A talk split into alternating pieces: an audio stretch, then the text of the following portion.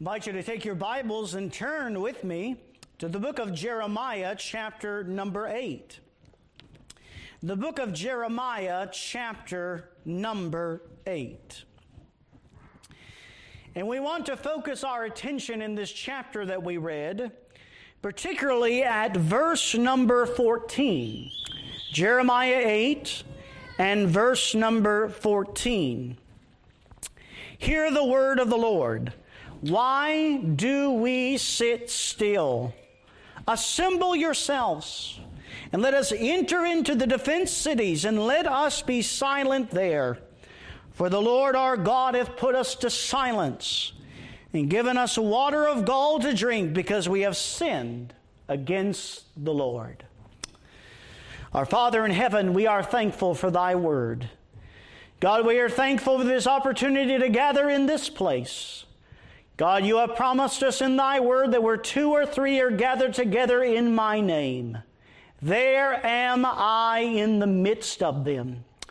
God, you are even here with us in Lexington, walking up and down in the midst of thy church. And how, God, we pray that we would know something of thy presence here this morning. God, we pray that you would take the words of the prophet Jeremiah and drive them deep into our hearts. And might it place a concern in our hearts for the souls of the lost that are still undone and lost in their sin. Might it give us a greater appreciation of the work of grace that has been performed in our heart by the sovereign working of thy hand. And so, God, we pray that you would come and that you would meet, and that God, that you would give unction to the preaching of thy word. God, I come before thee today as an empty vessel needing to be filled. I pray, fill me to the uttermost, O God, today. I pray that my teaching and my preaching would not be with enticing words of man's wisdom, but in demonstration of the Spirit and power, that this church's faith would not stand in the wisdom of a man, but in the power of God. We pray that you continue to guide and lead this flock. And that God, in the weeks and months and days to come, that God, you would provide a pastor for this congregation. And that God, that you would go forward and be with them and give wisdom in these days, we ask in Jesus' precious name. Amen. I want to draw your, attention, uh, your attention to that question that is found in verse number 14. It says, Why do we sit still? Why do we sit still? And today I want to bring before your hearts and before your minds this very heart wrenching question of Jeremiah why do we sit still? And in order for you to understand the question, you need to understand a little of the man in his message. You need to understand that Jeremiah, as Dr. Moorhead said, it was Jeremiah's lot to prophesy at a time when all things in Judah were rushing down to the final and mournful catastrophe, when political excitement was at its height, when the worst passion swayed the various parties, and the most fatal counsels prevailed. It was his to stand in the way over which his nation was rushing headlong to destruction, and to make a heroic effort to arrest it, to turn it back, and to fail and be compelled to step to one side, and to see his own people, whom he loved with the tenderness of a woman, plunge over the precipice into a wide, weltering ruin. This is where we find Jeremiah. Time after time after time, Jeremiah would warn the people of coming judgment upon them. And time after time, they would not listen. Here is a man that is overwhelmed with sorrow and tears at the condition of his nation. And as it were in a state of bewilderment, he cries out the words of our text Why do we sit still? Assemble yourselves. Let us enter into the defense cities and let us be silent there. Better translated, let us perish there. Because the Lord our God is dooming us, is the idea of the context here. Jeremiah is essentially saying this I cannot take it anymore. If you do not heed the word of the Lord, just go into the city and die, he cries out. You must understand that Jeremiah is prophesying in his prophecy here of a coming destruction out of the north. You read that in Jeremiah chapter 1 about the boiling pot, the, the vision that Jeremiah sees, and about the vision of an army coming out of the north to destroy them for their iniquity and for their sin. And he, re, he continues to remind Judah of their sin and their need to repent, or this army is going to come out of the north and destroy them. And because they refuse to repent, Jeremiah says, Why do we just sit here? Let's just go into the city and let's die there. Let's get it over with. Here we find the purpose I want to drive home to your heart is this Why do you sit still? A message from an overwhelmed prophet. The first thing we see in this message of the overwhelmed prophet is judgment is coming due to your sin. This is the drum that Jeremiah beats again and again and again. What was the nation's sin? I invite you to turn back with me to Jeremiah chapter 1 in verse number 16 in Jeremiah 1 and verse number 16, we find what the nation's sin was. Why was it that God was bringing judgment upon Judah? Well, you find the reason summed up in Jeremiah 1 and verse 16. Here he says, And I will utter my judgments against them, teaching, uh, touching all their wickedness, who have forsaken me and have burned incense unto other gods and worshiped the works of their own hands. It is these three topics that essentially summarize the sin of the nation. And what was the sin of the nation that was going to bring judgment? Judgment is coming due to your sin, Jeremiah was saying. And what was the first sin that they have committed? They have forsaken me. It says there in Jeremiah 1:16, who have forsaken me. And under that I want to now deal with the idea of man forsaking the Lord. Years earlier God spoke to Moses what would happen if Israel would forsake him. In Deuteronomy 28:20, in that great section about blessing and cursing, it says, The Lord shall send upon thee cursing, vexation, and rebuke, and all that thou settest thine hand unto for to do, until thou be destroyed, and until thou perish quickly, because of the wickedness of thy doings, whereby thou hast forsaken me.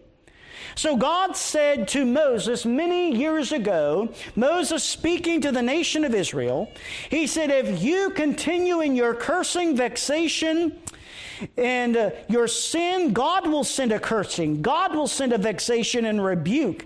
And He will cause you to perish quickly from off the land because you have forsaken me. And the word to forsake here simply means to abandon. It means to neglect. It means to apostatize. And this does not happen overnight. It is a process, and so it was with Israel. They didn't immediately apostatize and leave the Lord just overnight. It was a process of time that it took for this to happen. Judah is in Jeremiah's day soon to see the unfolding of what God said to Moses so many years ago. In Jeremiah 2:13 we read that Judah had forsaken the fountain of living waters for corrupted springs. They were leaving life for death. But not only do we find them forsaking the Lord, but we find that if they forsake the Lord, God would forsake them. The most terrible thing in the world is for a man to be forsaken of God. Judgment is coming, Jeremiah is saying, because of your sin, you are forsaken me. And because you are forsaken me, God says, I will forsake you. Hear these terrifying words to that nation in Jeremiah 7, verse 29. For the Lord hath rejected and forsaken the generation of his wrath here are echoed the words of Azariah as he went out to meet Asa. He said, The Lord is with you while ye be with him. And if ye seek him, he will be found of you. But if ye forsake him, he will forsake you. What does that look like? We, well, we find that in Romans chapter number one. God gave them up, he gave them up, and he gave them over unto a reprobate mind. It means that you are cut off from all blessing, cut off from all mercy and love and compassion and hope in heaven. If, uh, when a man forsakes God, God will forsake him. There comes a point of no return where God gives a person over to their sin, never to deal with their heart. I wonder today, maybe you're listening. Are you guilty of the very same sin today as a nation of Israel? Judgment is coming due to sin, and you have forsaken the Lord. Are you guilty of the same sin of forsaking Him? Have you abandoned the fountains of living water for corrupted springs? Are you on the dangerous slope of apostasy, just like Judah was? And it is certain that God will judge apostasy.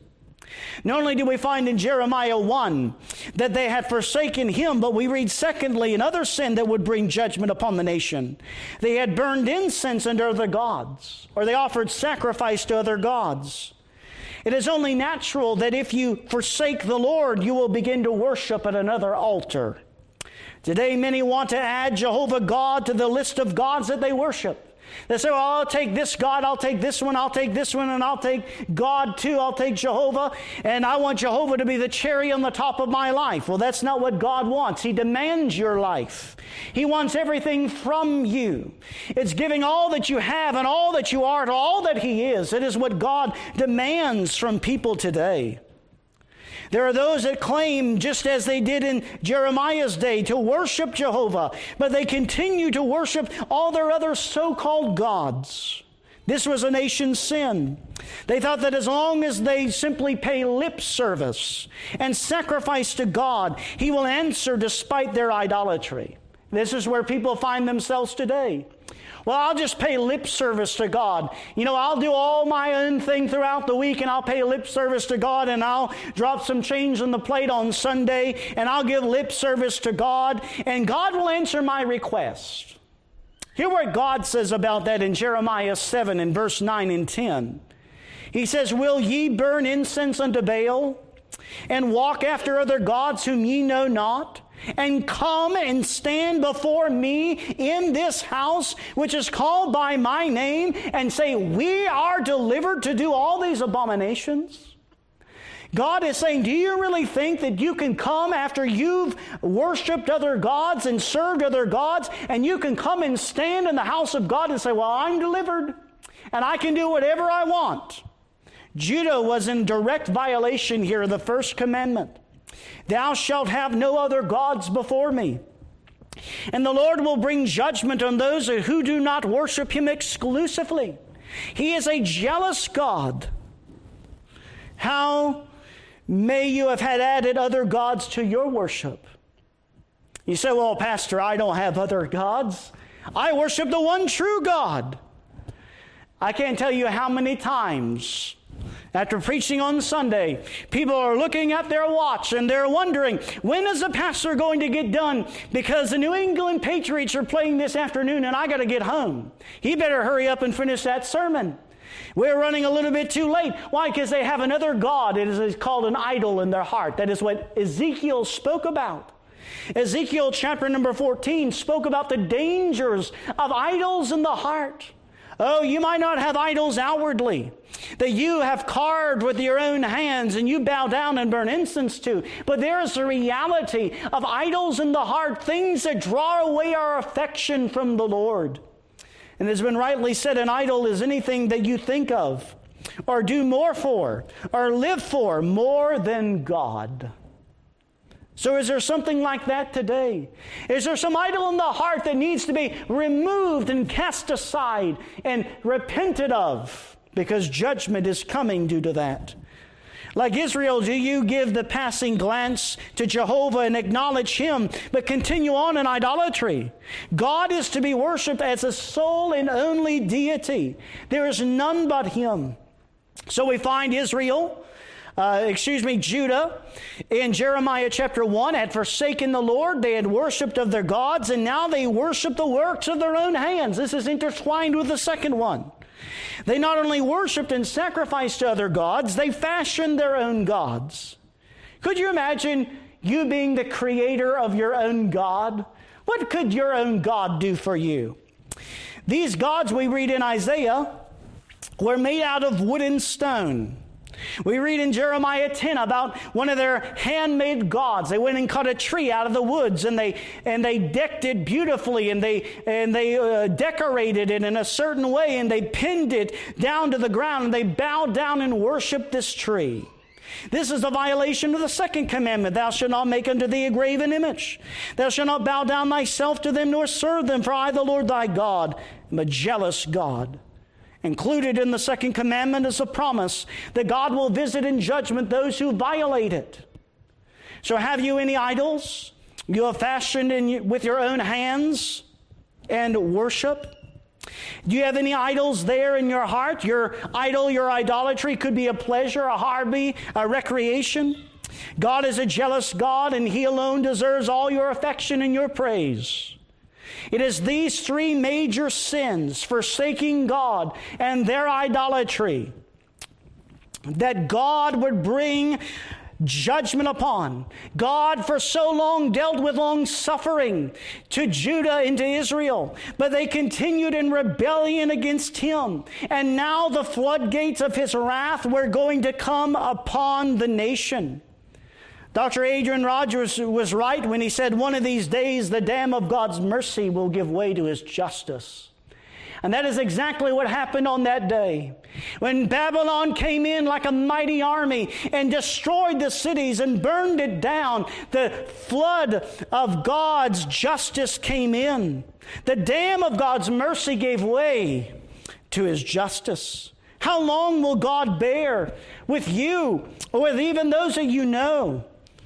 Regarding their many sins. The wages of sin is death. Be sure your sin will find you out. How long will you outwardly wash yourself with a lye? Jeremiah says, and use much soap, but yet the stain of your iniquity is ever before the Lord. There are people who think that they can outwardly wash themselves and somehow make themselves right by the outward things that they do. But God says, even though you wash yourself with lye and you use much soap, the blot of your iniquity is ever before the Lord. You cannot wash it out by yourself. You need the blood of the Lamb. Today you may see yourself as innocent, and God's anger is just turned away from you. But God will enter into judgment with you because you said that you had not sinned. So judgment is coming because of your sin. But judgment is coming because you are unconcerned. Here, Jeremiah says, Why are we sitting still? Judgment is coming because of the sin of the people, and judgment is coming because of their unconcern. We might as well just enter into the city and there die. Not only do you fail to acknowledge your sin and claim innocence, and you are also unconcerned regarding coming judgment. Despite Jeremiah's repeated warnings, there was repeated rejection. The nation had entered into a state of apathy, a state of unbelief. And it was these that were the motivating factors of their unconcern, their apathy, and their unbelief. How many people sit in pews in churches across America today in a state of apathy and unbelief and unconcern about the state of their own soul or the state of others around them? Jeremiah said this Hear now this, O foolish people, without understanding, which have eyes and see not, which have ears and hear not. Fear ye not me, saith the Lord. Will ye not tremble at my presence? He says, Here's a people unconcerned. They have eyes, but they do not see. They have ears, but they do not understand. They are a foolish people. And God says, Why do you not fear me? Will you not tremble at my very presence?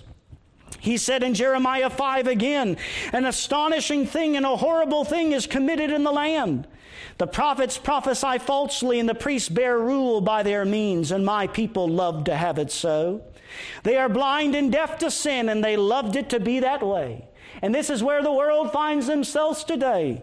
They are blind and deaf to sin, and they love it that way. We, they don't want to hear about their sin.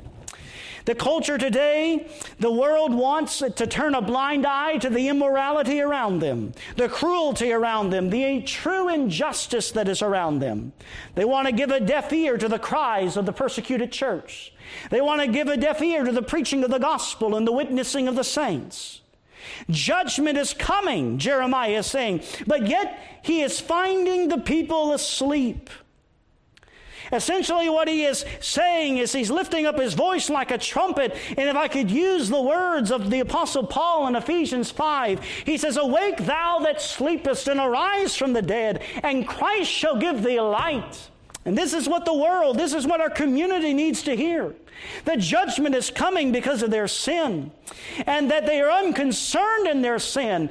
And will Jesus find them sleeping when he comes? Awake, thou that sleepest. It's time to arise from the dead, and it is Christ that will give you light.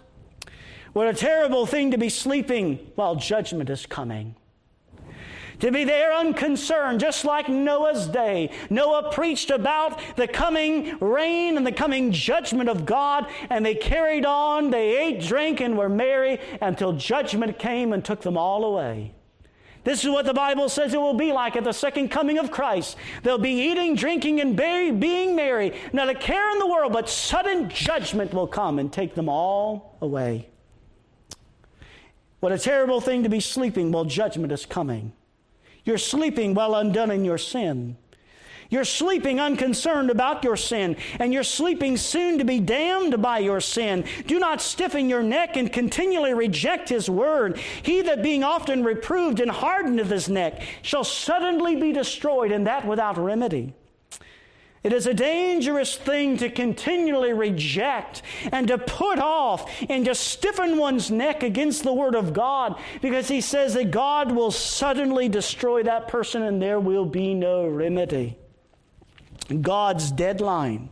So today, if you hear His voice, today, if you are hearing the voice of God, and you're hearing him speaking through his word, and you know that judgment is coming because of sin, and you know that you are unconcerned about it, and God has made that clear. Do not harden your hearts as Israel did in the provocation.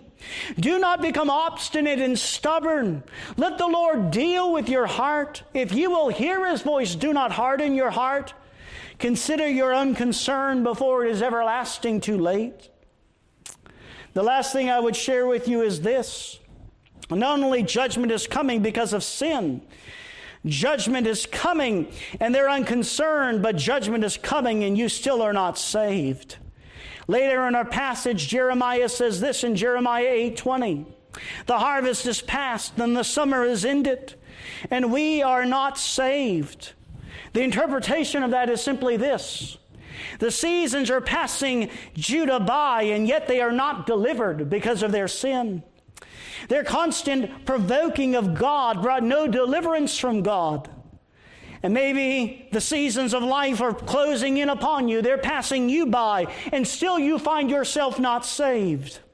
Despite of God's continued warnings and providences, you are not saved.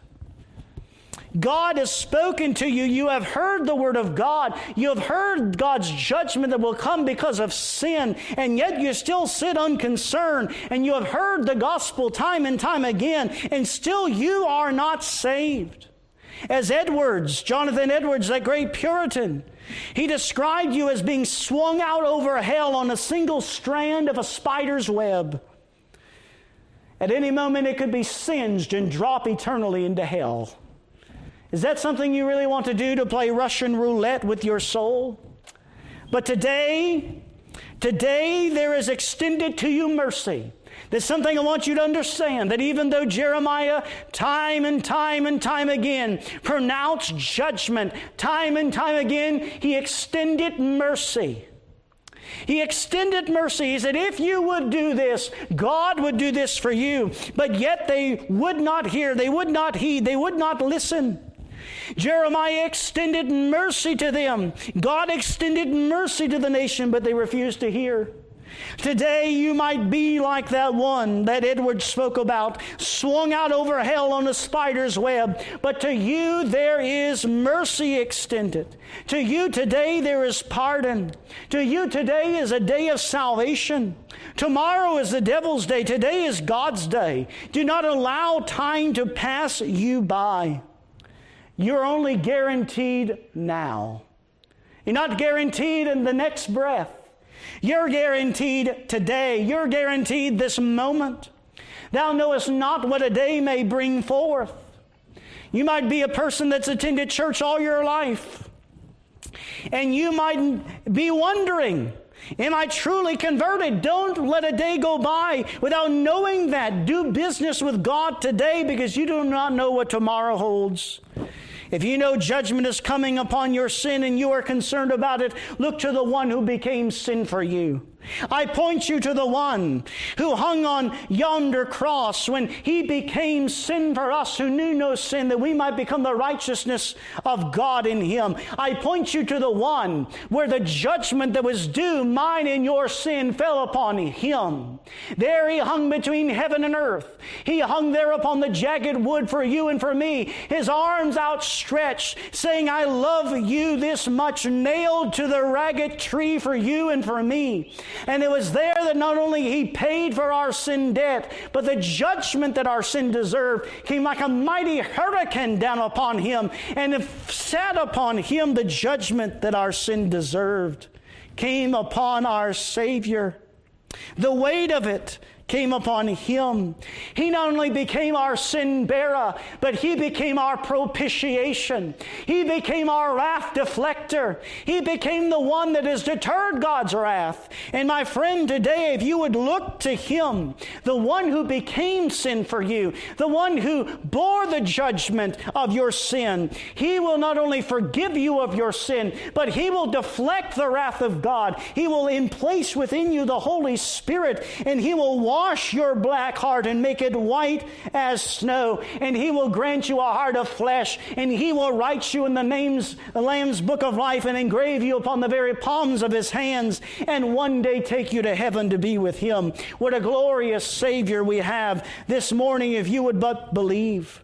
Are you going to allow these seasons of life to pass you by and still say, I am not saved? What happened to those who sat still? Here, Jeremiah says, Why are we sitting still? What happened to those that sat still? What happened to those that remained in Jerusalem? Guess what happened to them all? They were all destroyed. Every single one of them. And if you continue to sit and do nothing as a regard your soul, everlasting destruction is sure to come. Just as it came to Judah, just as it came to Jerusalem, it will come to you one day if you sit and do nothing with your soul. Why are you sitting still? When there is a heaven to gain and a hell to shun, when there is a Savior who has died upon the cross and paid your sin debt, when there's a free offer of the gospel extended to you today, why not come to Christ? He is mighty to save. There is no sinner so low that he cannot lift up out of the miry clay. There is no one so low that his long sovereign arm of grace cannot pick them up from the slough of despond and place them upon the solid rock. There is no sinner whose voice he will not hear if they cry out to him. It says, All that cometh to me I will by no means cast out. You cry out to him today and ask him to forgive you of your sin, he will forgive you this day. Today you need to learn to heed the words of this overwhelmed prophet. Do not make the same mistake Israel made in not hearing the word of the Lord. I encourage you today to take your fingers out of your ears, to remove your hands from your eyes, to heed this announcement of judgment, to fly not to the city of Jerusalem, where you will there suffer and die, but to fly to the city of refuge, which is Jesus Christ. Israel here was trusting in their own outward externals. You read in a few chapters before, they were talking about the temple of the Lord, the temple of the Lord, the temple of the Lord. And they were trusting in Jerusalem to deliver them. How sad it is today. The people are trusting in the outward externals rather than the need of the circumcision of the heart. And Jeremiah would remind them time and time again about the need of their hearts being inwardly circumcised. So sitting still will only inevitably bring utter destruction. Today, you are called to get up and follow Christ. Why are you sitting still? It's time to get up from your seat right now. It's time to get up and follow Christ. Why are you sitting still and standing all the day idle? If you know that judgment is coming because of your sin, if you know that you have been unconcerned, and you know that God will bring judgment to your sin, why not get up out of your seat and fly to Christ this moment? Run to Him. You're not called to sit. You are called to get up and run the race. Run with your eyes to the sky and a focus upon eternity. Here, Jeremiah the broken-hearted prophet said in chapter 9, Oh, that my head were waters and mine eyes a fountain of tears, that I might weep day and night for the slain of the daughter of my people. He was a broken man over his people. I wonder today, maybe you're saved and you know Christ is your Savior. Do you have the same broken heart that Jeremiah had for the people around him? You know, if Jeremiah was living today, people would say that he was an unsuccessful preacher. Never had any converts. No one ever listened to him. He was not a success. But can I tell you, he was a success in the eyes of the Lord. He did exactly what God called him to do. You might warn many people about the judgment to come, just like Noah. You might warn them that there's a heaven to gain and a hell to shun. And they might not listen to you. You might feel like a failure. Can I remind you, it's not your responsibility to save anyone, it's your responsibility to tell them the good news of the gospel. That there's a Savior that delivers from sin, and that if you would but place your faith in Him, they could be redeemed. God's not going to reward you based upon the results, He's going to reward you based upon your faithfulness to Him. So I encourage you to be faithful, to warn people of the same things that Jeremiah did in his day. Why are we sitting still? Better yet, why are you sitting still? Fly to Christ today. Let's pray. Father, we thank you for your word. We thank you for the truths of the Holy Scriptures. God, we pray that you would stamp these things upon our heart, stamp them upon our mind. God, give us a love and desire for the things of thy word. God, how I pray today Maybe there is someone sitting still, God, and they're undone in their sin and they need a Savior. God, would you show them that there is judgment coming due to their sin? And judgment is coming because of their unconcern of their sin. And God, their judgment is coming and they're still unsaved. Show them that they need a Savior today. God, maybe we know Christ this morning. And God, we know that our sins have been washed away in the blood of the Lamb. God, would you just give us the faithfulness and the tenacity that Jeremiah had to continue to warn others of future judgment, just as John the Baptist said, flee from the wrath to come. Oh God, that we might have that same message, that they can flee from the wrath to come and fly to the city of refuge, the Lord Jesus Christ.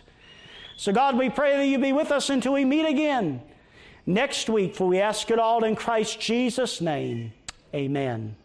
Amen. We are dismissed.